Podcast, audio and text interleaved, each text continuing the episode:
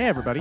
Welcome to another episode of the Breakpoint Podcast, starring myself, Frankie, And Marcus. and on today's episode, we have player profiles, everyone's favorite. So, today, Marcus, who are the two players that we are going to be talking about? We are going to be talking about the Italian hammer, Matteo Berrettini. Dude's got an absolute hammer of a forehand. And Andre Rublev, who also, I mean, we're talking about two guys here today, Frank, who just hit the absolute living daylights out of a tennis ball. I was about to say, we might be dealing with two of the best forehands on the ATP Tour today. Now that I just think about that, it's pretty great. I really, um, yeah, I'm looking forward to this one. I think Matteo Berrettini is a fantastic player. Uh, he's one of my favorite players on the tour, uh, not just because he's Italian, but Definitely because he's Italian. no, I, I I think he's one of the most entertaining players on the tour. He's also And he's Italian. every yeah, well that doesn't hurt. Uh, also, he's every woman's favorite tennis player for reasons that are quite obvious if you Google him and look at images. So Shout out to my shout out to my mother Astrid. indeed, shout out to Astrid and Leah as well, and Kristen. To be honest, so They're Full all gamut.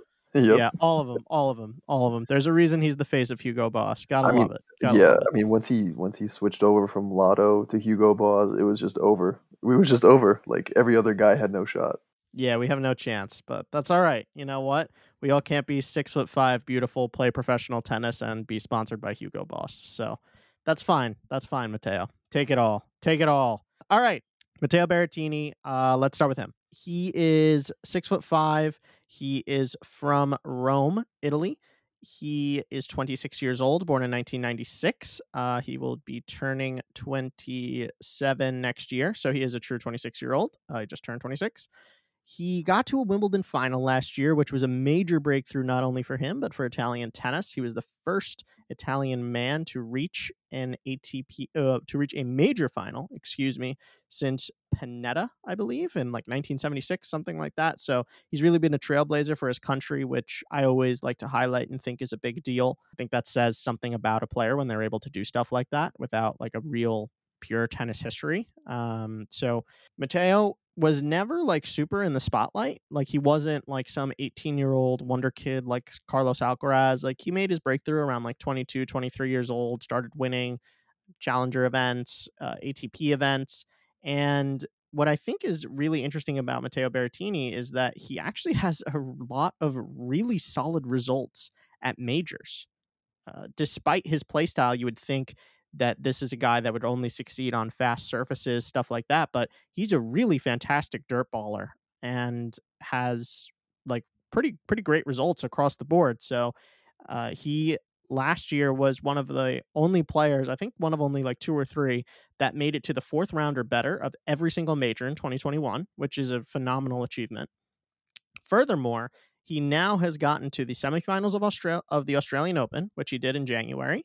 He got to the quarterfinals of Roland Garros last year. This year he had to pull out. He's he was injured. He got to the finals of Wimbledon, obviously last year as we just spoke, and he got to the quarterfinals of the US Open. So really strong results all across the board there. Uh, so Marcus, why don't you give us a little bit of a brief overview of how Matteo plays, what are his strengths, and what are some weaknesses that he has? Yeah, and I and I don't mean to correct you. Well, I do mean to correct you here, Frank. Um, actually, because we I was just thinking about like when his breakout tournament was for slams. It was actually the semifinals of the U.S. Open in 2019. That's the first time he really broke out. Do you remember that? Oh yeah, yeah, yeah. I was just giving the. T- oh, excuse me. Yes, his best Yeah. result at the U.S. Open was that semifinals. I was just giving the breakdown of um of last year, of last year, got, got to it. fourth round, quarterfinal, and quarter and uh, quarters. But yes, in 2019, he reached the semifinals of the U.S. Open, which was considered his breakout. You're absolutely correct. Right. Yeah, and that's what I always think about when I think about Matteo because he, you know, even the year prior, I remember this is kind of a funny story about Matteo. When I was working at the at the player operations desk at the U.S. Open, um, I think this was in 2017 actually. For some reason, there was like a, a racket just laying around the desk, and usually players never ever forget their rackets. And I remember there was this big head um, extreme racket with like the S logo in it, and I was like, did did that big Italian dude just leave his racket after he lost his match? He just like completely forgot his racket at the desk. We managed to track down. who it was, so he was probably still a little bit young and uh, not really on top of his stuff. But like, I mean, two years later, Frank, when I saw him come out 2019 U.S. Open, make that run to the semifinals, you just knew that this guy was going to get like really good, really big player. Um, absolutely can crank his forehand and his serve. Um, he's got clear liabilities. Uh, that would be his backhand. Um, he's got a decent slice, but his his backhand drive not really so you know top pro tour heavy, and his movement is also going to be a liability. He's a very big, naturally just a big guy. He's about six foot five. He's got to be at at least 190, almost 200 pounds. He's a pretty big boy. Um, oh yeah. No, he's not. He's not like Medvedev, for example, where it's like that guy is just rail thin with no mass on him. Matteo has mass. That's why his serve is as hard as it is. He's got really, you know, he's he's a pretty muscular big guy. For sure, yeah, he's thick. He does skip leg day, though. I will say that he definitely skips leg day. He same. needs to get on the squats. Yeah, same. I guess it runs with the Italians. Anyways, um, so yeah, Berrettini. I'm really excited about what the future kind of holds for him. He's also what also is nice to see about him, Frank, is that although he doesn't have the best clay game. He's not completely irrelevant on clay. Um, not like a Medvedev, who we've seen in the past few years, who's been kind of irrelevant. I think that he's a great all court player, and uh, as we've seen, super dangerous on the grass court just due to his big serve. He's able to use that backhand slice really well. And if you have that big of a forehand, you can generally just use that on any surface. So I really love watching Matteo play. He's a fan favorite, obviously a lady's favorite. Um, and he's just a really, really good, genuine guy too. I remember he used to hang out around the player operations desk and kind of around there, and everyone seemed to get along with him really well. No one really, you know, you can always kind of tell who's not really liked there. He always seemed like a really good guy. Yeah, everyone that I've spoken with that has interacted with Matteo at all has said he is a wonderful human being and really enjoyed being around him. And that very much ties out to what his persona comes off as. So I wouldn't be too surprised there. I think I agree with you. I think Matteo, what's so interesting about him, like I mentioned, is that he is an all court player despite his play style generally being considered only for fast courts. Like he's gotten to a Masters 1000 clay final, which is really impressive. He's consistently getting to the quarterfinals plus of high level clay court events and he uh, does a really good job of hiding his weakness, probably a lot better than most other players, like the person we're going to talk about next, Andre Rublev, who I think doesn't do as well of a job of, of, of neutralizing his weakness, which is that backhand. Um, I think that Matteo is a really fascinating player because he is someone who I think actually will win a major, um, if not multiple majors, in my opinion. And I think that if he really takes the time to focus on grass, which it seems like he is, quite honestly, I absolutely view him as a guy who could win multiple Wimbledons uh, in his career. I, I 100% believe that. And I could totally see him snaking like a US Open or something like that one year. Um, if an easy draw comes out and he's asked to upset only like one player, something like that. Could could, could definitely see that happening. Those are pretty actually high goals for him, in my opinion. I think he's going to be a slam winner too. Um, I think he will get maybe. I think he'll definitely get one, maybe two Wimbledons. I don't know if I would. Th- th- I would consider him a threat at every slam. Maybe besides Roland Garros, he's got less of a shot there. But Australia and the U.S. Open, he's he's definitely he's definitely a threat. Um, and at Wimbledon, I think he can be one of the one of the favorites moving forward. The only kind of it's not really an issue is that if you focusing on the grass season is not really I don't even know if that's a thing, Frank, just because there's no real grass season. It's like two tournaments, then Wimbledon, and then you're done. Um, and, I, and I think for him to be kind of, I guess, like a, a, a real perennial type of contender, he's got to be able to do a little bit more than just the grass season. I'm not taking away anything if he wins Wimbledon because that's an amazing feat and I think I, I, think he will absolutely win at least one, potentially two.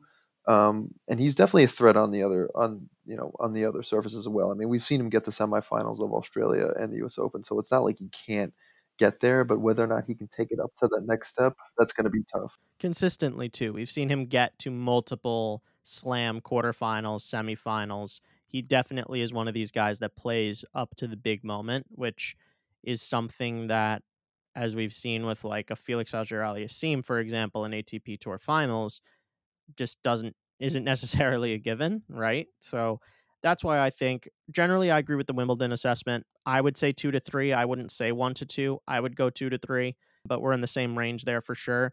And I don't necessarily think that he will win a US Open or an Australian. I would say that's a reach, but could it could I would I be surprised if it happened? No, because he's he's been a perpetual contender there.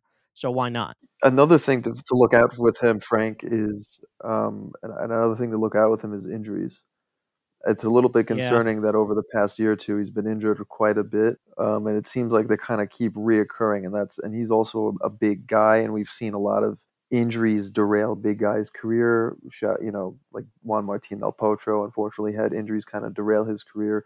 Really hoping that he can kind of stay healthy um, so that he can actually, you know, have a like a really successful, consistent career. Yeah, I I think the injury is totally fair. I, I think I think it's really hard to predict injuries, but certainly with his size, everything, that's totally fair. I'm also curious with these player predictions because of Zverev's injury, right? Is that something that you're factoring in now when you're projecting out somebody like Matteo Berrettini that if Zverev comes back and he's a shell of himself, which is a very real possibility, by the way, with the injury that he has sustained, do you believe that it opens up the door just a little bit more for guys like Matteo Berrettini, even Andre Rublev, Stefano Tsitsipas to really it's it's just one more guy that they don't have to beat really. Well, yes and no. Let me twofold thing here. One with with Zverev, I actually think that his in, that he'll be fine recovering from his injury. Um, I think that if it were a knee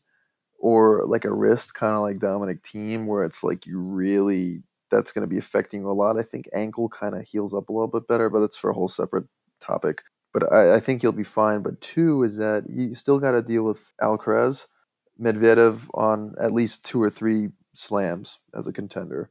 Um, you got to deal with the Tsitsipas. So in the, at the end of the day, even if Zverev is not in the, let's just say Zverev or someone like that's not in the picture, you're still going to have to usually always beat two out of those guys to win a slam. And that's that's a tall, tall order, except for the grass, because I think he's a better on grass than most of those guys. But that's going to be a really tall order. Yeah, I mean, I personally, I think that if in a future without Novak and Nadal, Matteo Berrettini is the best court player in the world by like a pretty decent margin as of right now unless these guys magically get better on the grass. The last thing that I'll say about Matteo before we move on to Andre Rublev is that Matteo was injured for a number of months this year in 2022. The guy comes back at the Stuttgart Open and wins the tournament, which I think is so impressive. And Marcus, probably you can, you know, talk about this too, but like the fact that this guy didn't play any tour matches for months and then comes back and wins the tournament I find to be tremendously impressive. And not only that, he looked a little shaky in his first round match, and then you just saw him progressively really getting gain confidence and build up. And by the end of the tournament, you were like, okay, this guy's back. Yeah, I mean, listen, he has there's something going on with him in the grass courts. I mean, he just really knows how to play on it, move on it really well. He seems very comfortable. Um, and he, he seemed like he gained his rhythm super quick after that. So you know, uh, I'm really I'm really excited to see how what he can do at Wimbledon this year. Uh, do I think he'll win it this year? Probably not. I, I would put my money on Djokovic for this one, um, just because I would like to have Matteo kind of have more of like a full season behind him and, and stay a little bit more healthy. Um, but yeah, I, I, think he's he's got good prospects moving forward. Um, Frank, our next guy, Andrei Rublev from Russia absolutely hammers the ball. If you haven't seen this guy live and you're going to a tennis tournament near you soon, go watch him. I remember Frank. I was with my buddy uh, Doug Moe. You know Doug, and we watched Rublev when he was like I think he was 19 or something, and the we we just couldn't believe we were watching because he was squatting down almost a full squat and he was hitting the ball so freaking hard that you could hear it like halfway across the USTA it was unbelievable how hard this guy hits the ball and he's transitioned that really nicely into becoming a nice top like a regularly consistent top 10 player. Yeah i would agree with that assessment too. I think rublev is a really also a really interesting player. Obviously, the forehand, I think, one of the best on tour. I think there was a brief period of time where I thought it was the best on tour, but it's there are other contenders. Very different than somebody like Matteo's. Matteo's is like all topspin and whip, and it's a it's the it's a beast, right? It's the highest topspin forehand on tour, Matteo Berrettini. Rublev's is a little bit more flat and power oriented, so he can really hit through the ball, which is why I think he actually is another player that could probably find some success on grass if he really focused on it, even just a little bit. Uh, the one difference with Matteo to Andre Rublev, well, the two key differences, right? And this is what I think makes Matteo a better player, truthfully, is on the backhand. Yes, Andre Rublev's is consistent in terms of like he can get the ball back, but it's not offensive at all. And he doesn't possess a slice to really reset the point.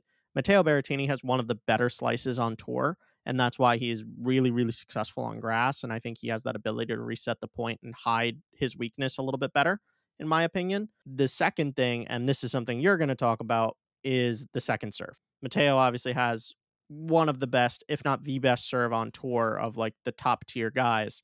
Whereas Andre Rublev has a pretty good first serve. It's not bad at all, but his second serve, very similar to that of Alexander Zverev, really struggles and lacks in comparison to it and is a major vulnerability for him. Yeah, Rublev, I think, is like maybe five foot eleven, like six feet max. I would say, like, like maybe with like his listed height is six two. For what it's worth. Oh God, no, that's so not true. That's so not true. That's a that's a blatant lie. That's like Alcaraz being listed at like six one and a half or something like that. Right. Ke- no Kevin chance. Durant six foot. Kevin Durant six foot nine. Okay, sure. yeah. Like, please stop. Um, he is not six foot two. People. He's six foot max in shoes. Um, and his seconds, eh, he can kind of crank his first serve, but his second serve is very weak for a top ten player. Um, and if you haven't noticed, guys who have weak second serves tend to get broken a little bit more often. They're a little bit more liable. They're kind of put on the defense right away. Um, this is what's been, as you mentioned, Alex Zverev's prime candidate for a weak second server. So he hasn't been able to break through and win a slam. Um, Rublev, kind of the same deal. If you notice, most of the time, guys who do end up winning Grand Slam tournaments have very good second serves just because they don't get broken often. Because even if they miss the first one, they know that they can put their opponent in a neutral position uh, and not in an attacking position right off the bat for these points. That's something that you and I have been talking about a while with Rublev, and that's kind of been pulling him back from you know being a, a slam contender. Um, I mean, that's really it because off the ground, this guy can match up with anybody. There's no doubt. Off of both wings, by the way. Another thing I would like to see from Rublev, and I, I would like to get your thoughts on this, Frank, is I would like to see a little bit more variety from him because I think that sometimes he plays too similar of a same style where he just kind of cranks, cranks, cranks but the opponents, especially the higher level, you know, top five guys, are able to kind of beat him with variety and make him kind of play outside of his comfort zone. And I really wish that he would kind of make other players, you know, get outside of their comfort zone with a little bit more variety. Yeah, I 100% agree with you. I think that's spot on. And the variety thing, I think, shows with his ability, with, with his lack of progression through Grand Slams, right? He's never been able to make it past the quarterfinals of any of these Grand Slams, aka when he runs into a player that like is of an equal caliber or better caliber than he is.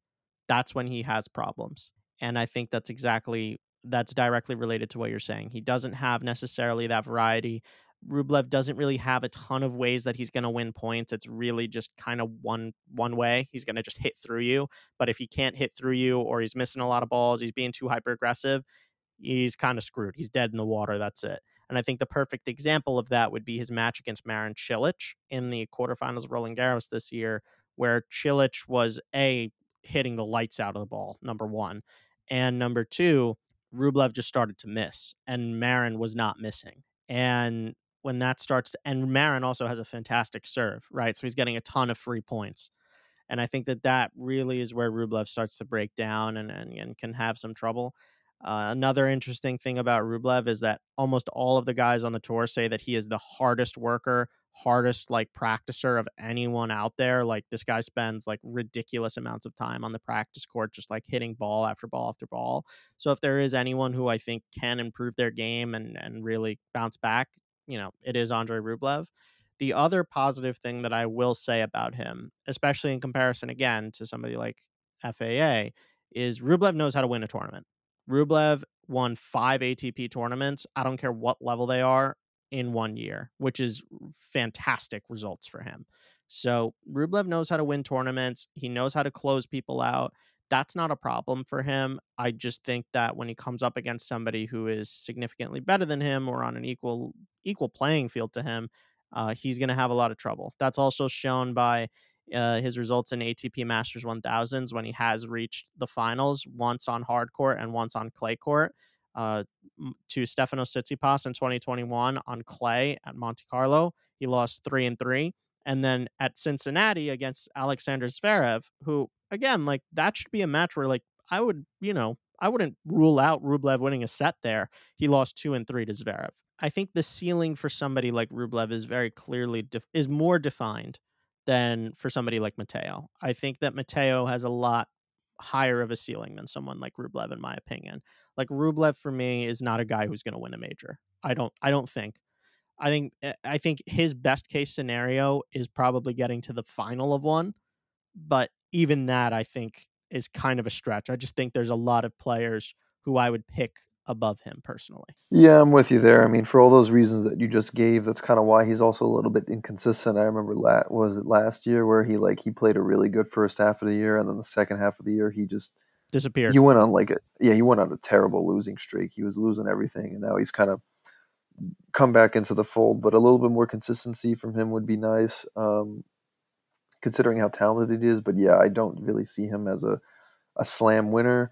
Uh, I could totally see him making a final, and if I guess if things could, you know, something weird happens, he could win one. But kind of like a Marin Cilic actually situation where Cilic won the U.S. Open back in uh, uh, what was it 2014 you know maybe we could have a we could have a situation like that but that also that's that's very rare and considering how strong um, Alcaraz is coming on and stuff yeah I, I don't really see that happening but um, I don't even think it's the Alcaraz thing, right? I think it's more of the fact that I actually dis I actually completely think the opposite, right? I think that the fact that tennis is not going to have three players who are going to win every single major for the next 20 years very clearly like around right uh, i think the fact that that is not the case right now and and we're very much going to be in an era where you know there's like five to six guys who could win a slam that's rublev's problem because rublev is not going to like just have to hope for you know one or two guys to be upset and then all of a sudden he can have a clear run at a major. He has to hope for like five to six guys to get upset which just doesn't happen right? It, it just statistically it won't happen. That's where i think rublev's biggest problem is going to happen you know? But do i think that he's a guy that's going to perennially be in the atp tour atp world tour finals be a top eight player very consistently, like have a good ranking, really nice tennis career, 100%. I think he's a guy that's that's to have a very nice career. He's to be top 10 for a very long time just because like I said, he can really win a lot of lower level tournaments against players that are not as good as he is. For sure, yeah, and he's super entertaining, so that's always a big plus. Um, you know, always nice to see guys like him play. Uh, so yeah, guys, thank you so much for joining us on our another episode of our player profiles. Um, if you want to be on the podcast, if you want, if you got any podcast ideas, if you want to come on, talk about your favorite player on the tour, men's or women's, we are more than happy to have you. Uh, you can hit us up on Instagram, Breakpoint Podcast 7. Uh, you can email us at breakpointpodcast7 at gmail.com. We know you won't, but we would love to see it. Um, first one who actually does email us gets a free tennis lesson from Frank and I. So we'll be waiting your emails. Um, and uh, that's that's all I got for you, Frank. Uh, any last words before sign off? Yeah. Uh, thank you guys for listening. Really appreciate it. We've noticed some good activity, and and we we definitely um, you know appreciate it and see all of it. Like Marcus mentioned, please, if you want to be on the podcast, if there's any topic that you're interested in, you want to talk about, let us know. We'd love to have you on.